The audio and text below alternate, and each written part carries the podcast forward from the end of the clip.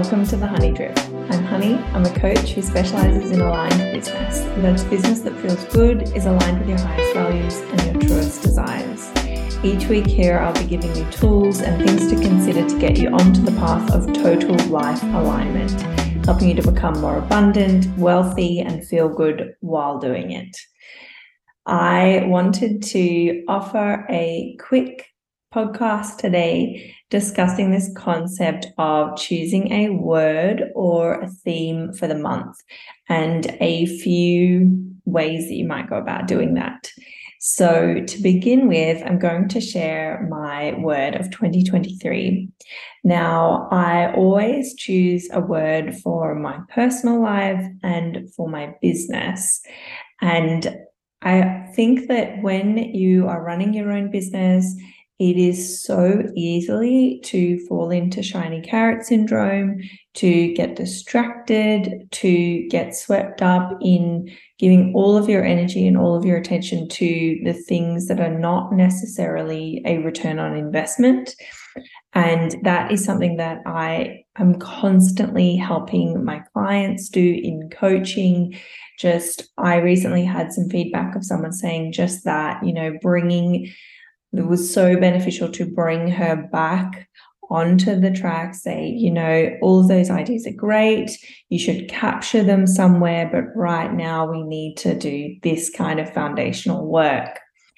And when you have a word or a theme of the year, that is one really easy way to ensure and filter your efforts. So if you decide that you're going to do something new or you get a great idea, you can filter it firstly, I would suggest through your own personal values.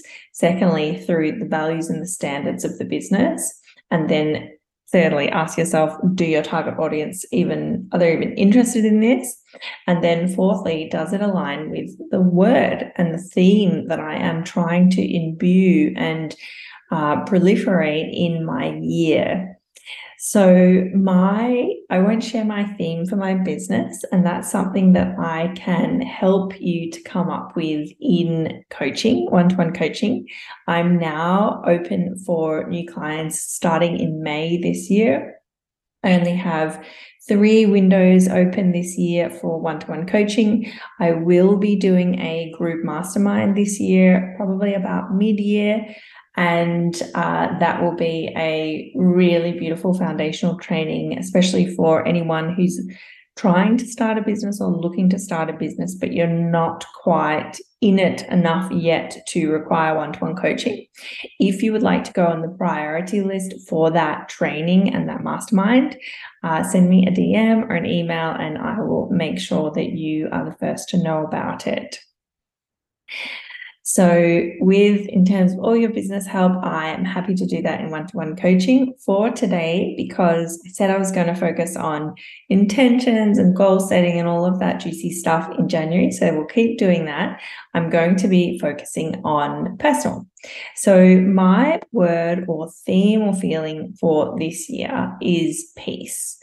And you might be like, oh my God, what a wank fest. Um, that's such a useless word. It doesn't really mean anything.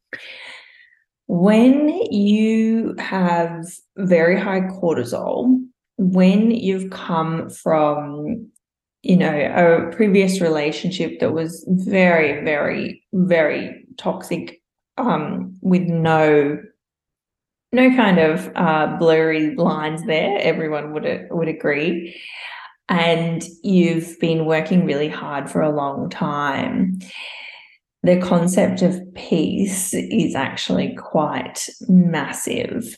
And what I like to do with working out these words is I think of what I want to feel like uh, and also what I truly need. And sometimes how you want to feel, um, how you want to be perceived might not necessarily be in alignment with what you really need.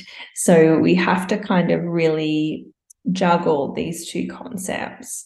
And for me, you know, when I think about peacefulness, uh, one of the first, I'll run through a few things that come up for me. And one of the first things is actually simplicity. And even though this is a personal goal or a personal word and theme and energy, that's then going to make me make certain choices in my business. If the if my theme is simplicity is peace, and the first thing that comes up for me is simplicity. And I look at my business and my business is not feeling simple. There we go. So it is a really easy way to dictate things. Uh, when I think about peace, I think about being unrushed. I think about not being overwhelmed, uh, fulfilling certain long term desires that I want, having really for me, um, I think because I've really realized being late diagnosed autistic, really in a deep state of autistic burnout, I need a lot more time than most people. And I need a lot more time than I needed in my 20s. And when I say that, I mean time to do anything. Like anything just takes me more time than it used to take me. And uh, also to decompress takes more time, to restore takes more time. So having peace means I'm not feeling like I have to rush to the next thing in my day or in my week. I'm not feeling kind of jam packed. It speaks to me about low cortisol levels. Like it really says peace would be not feeling any stress. Well, you know, we're always going to have some stress, but not feeling overloaded with stress in my body. It says tranquility, slowness, intentionality, it also, when I think of this word peace, it makes me think of, you know, wanting to clean up a few things that I have been getting lazy at, for like, for instance, weeding in my garden. And it also makes me think about all of the things that I enjoy and how can I curate a life that allows more of that. So, for instance, you know, having a, I've got a goal in the first quarter of the year to just really prioritize my hobbies. And, you know, that includes ceramics, uh, gardening, becoming a better gardener, trying to learn gluten free sourdough, which has been on my goals list for a couple of years now.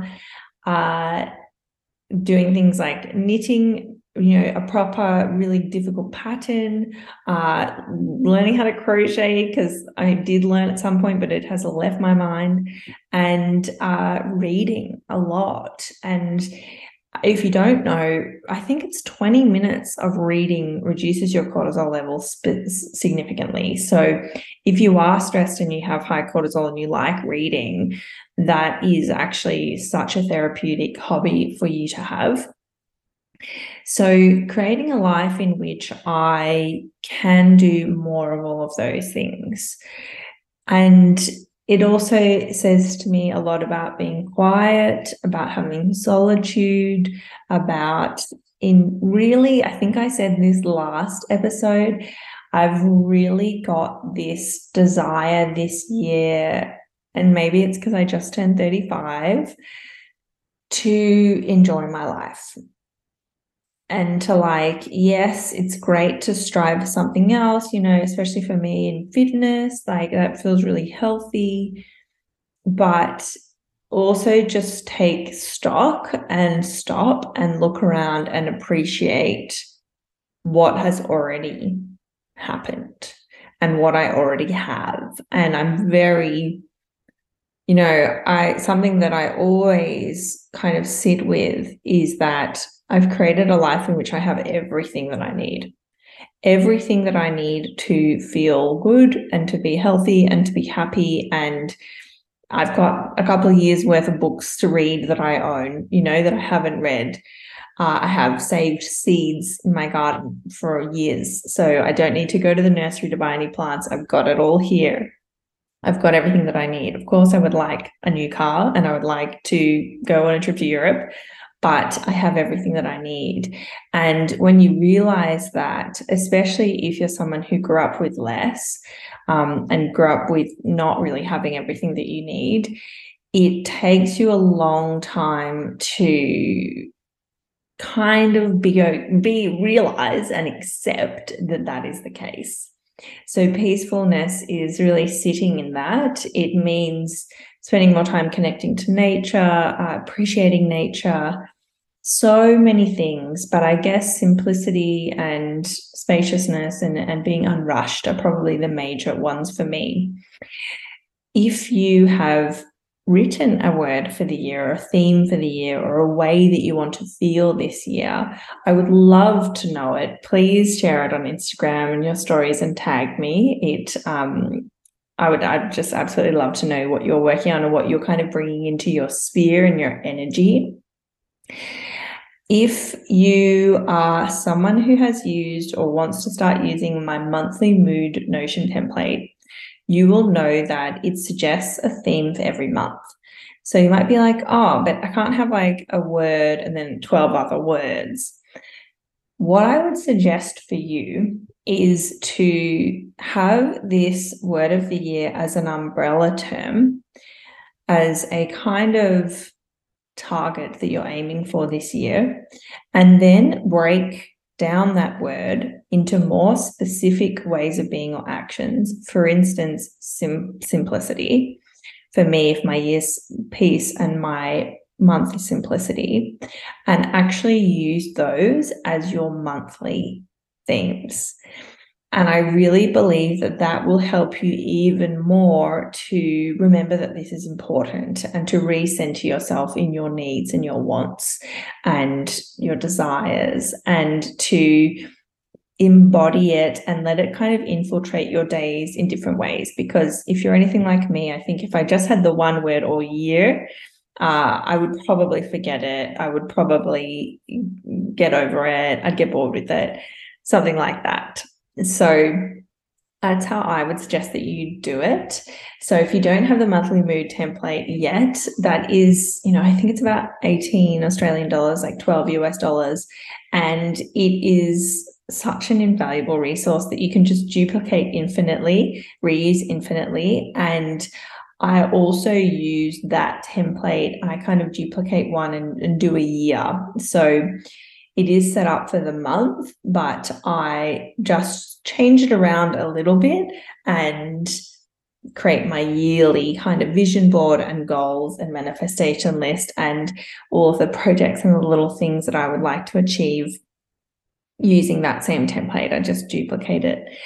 And if you're kind of looking at this idea of having a theme or a word or a feeling for the year sounds really juicy, but you don't even know where to start, my suggestion would be to work out your highest values. And you can do that with the self alignment workshop and to work out either either the one that feels the most lacking in your life or the one that you just crave more of and you maybe you have a maybe it's pretty uh, included in your life but you need more of so for instance one of my values is uh, you know radiant health and fitness and well-being and that's been pretty common and constant and i think that i'm pretty on top of that but i want so much more of that. So that is going to be something that's going to be part of you know my year. And even when i think about it to really break it down